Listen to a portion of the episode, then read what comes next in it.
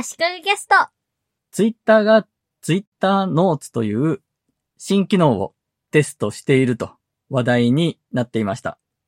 ノートの複数形なので Notes なんですが、日本ではツイッターノートと呼ばれるような気がします。ツイッター上で長文を書けるようになるという話は以前から何度も話題になっていたんですが、実際に形になって見られるようになったのは初めてだと思います。ツイッターのタイムライン上で長い文章が読めるわけでは当然なくて、別途ブログ記事のような記事をツイッター上で書くことができて、そのリンクをツイッターに投稿するようなイメージでした。ツイッターのタイムライン上でサムネイル画像とかタイトルとか概要文とかは表示されるんですが、それはブログとかノートとか外部の記事のリンクを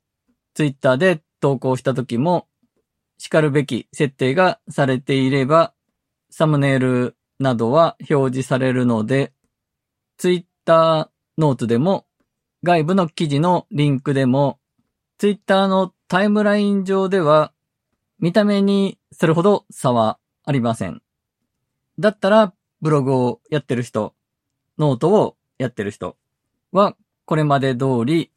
外部で書いた記事のリンクをツイッターに貼ればいいじゃないかと。ツイッターノーツを使う必要ないじゃんと思うかもしれないんですが、そうでもないと私は考えています。そもそもツイッターのリンク投稿はエンゲージメントが低いと言われています。リンクを入れたツイッターの投稿は投稿自体の評価が低めに設定されていて多くの人の目につきにくい、表示されにくいみたいなんですね。ツイッターのタイムラインの表示を最新ツイートに設定していると、基本時系列でフォローしている人の新しい投稿が表示されるんですが、ホームに設定すると、おすすめのツイートが表示されます。このおすすめ度合いみたいなものに関わってくるツイートの評価がリンク投稿は低めに設定されていると言われています。ツイッターとしてはツイッター上に長い時間滞在してほしいので、リンクで外部に行ってしまうツイッターから別のサイトになるべく行ってほしくないので、あんまりリンクのツイートを多くの人にお勧めしたくないと。そういう理屈のようです。つまり、ブログであったり、ノートであったりの外部のサイトへのリンクを含んだツイートは最初からちょっと不利なわけですね。一方で、ツイッターの Twitter Notes はツイッター上の機能なので、ツイートの評価はツイッターがいくらでもコントロールできますし、リンク投稿のように評価を下げることはないでしょうし、むしろ評価を上げてくるかもしれないですよね。なので、外部のブログやノートに書くよりも、 Twitter Notes に書いて投稿した方が、そのツイートが多くの人に表示されやすい。それによって拡散されたり、バズったりする可能性が高くなるということで、じゃあ Twitter Notes の方に記事を書こうという判断をする人も増えるんじゃないかと考えます。 Twitter Notes はミディアムみたいだと海外では言われていて、日本だとノートで例えた方がわかりやすいと思うんですが、ヘッダー画像を設定できますし、記事の中に画像を埋め込んだり、ツイートを埋め込むこともできます。記事の中のテキストにリンクを貼ったりもできるんで、本当にノートとかブログみたいな感覚で記事を作ることができます。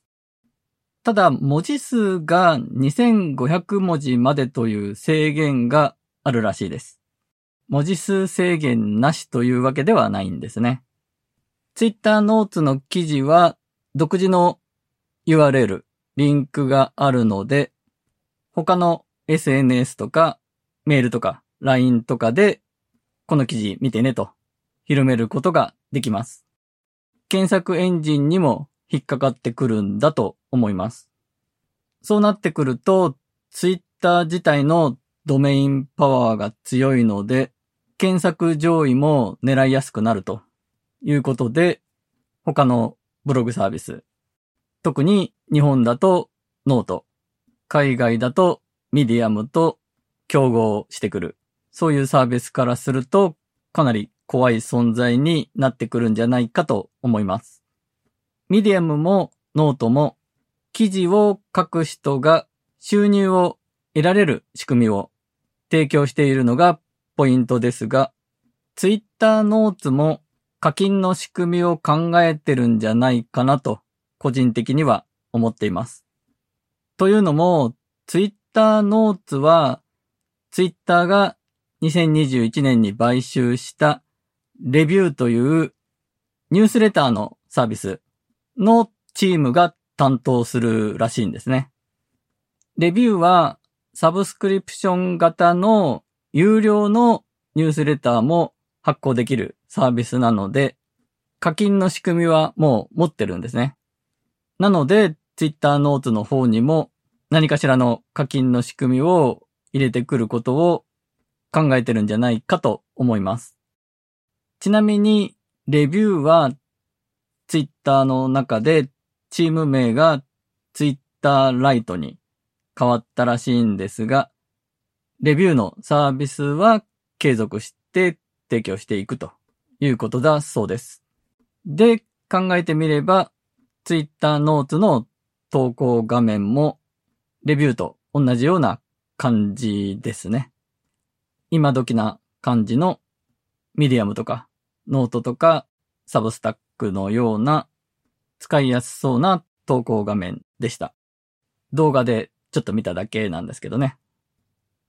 そもそも、ミディアムというサービスは、ツイッターの共同創業者の人が作ったサービスなんですね。ミディアムも、ある意味、長文を書けるツイッターみたいな感じで、ブログっぽいんですが、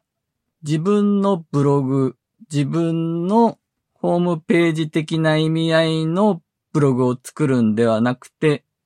ミディアムという場所に投稿していくと。で、フォローする、フォローされるという SNS 的な要素もある。いいね的なものやコメントもあるし、フォローしている人の記事がタイムライン上に流れると。当時としては非常に新しい発想で、次世代ブログと私は呼んでいました。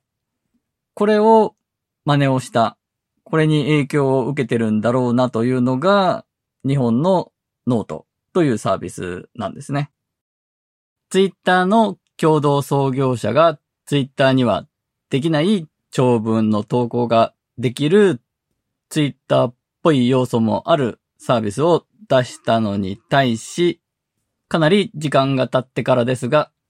ツイッターがそれに競合するツイッターノーツを出してきたというのが面白いなというか興味深いと思います。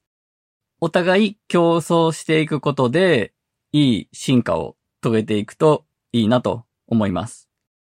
日本のノートもそうですね。ともかく Twitter Notes はリリースされたらネットのいろいろな勢力図に影響を与えそうなインパクトのあるものになるんじゃないかと考えています。今回は以上です。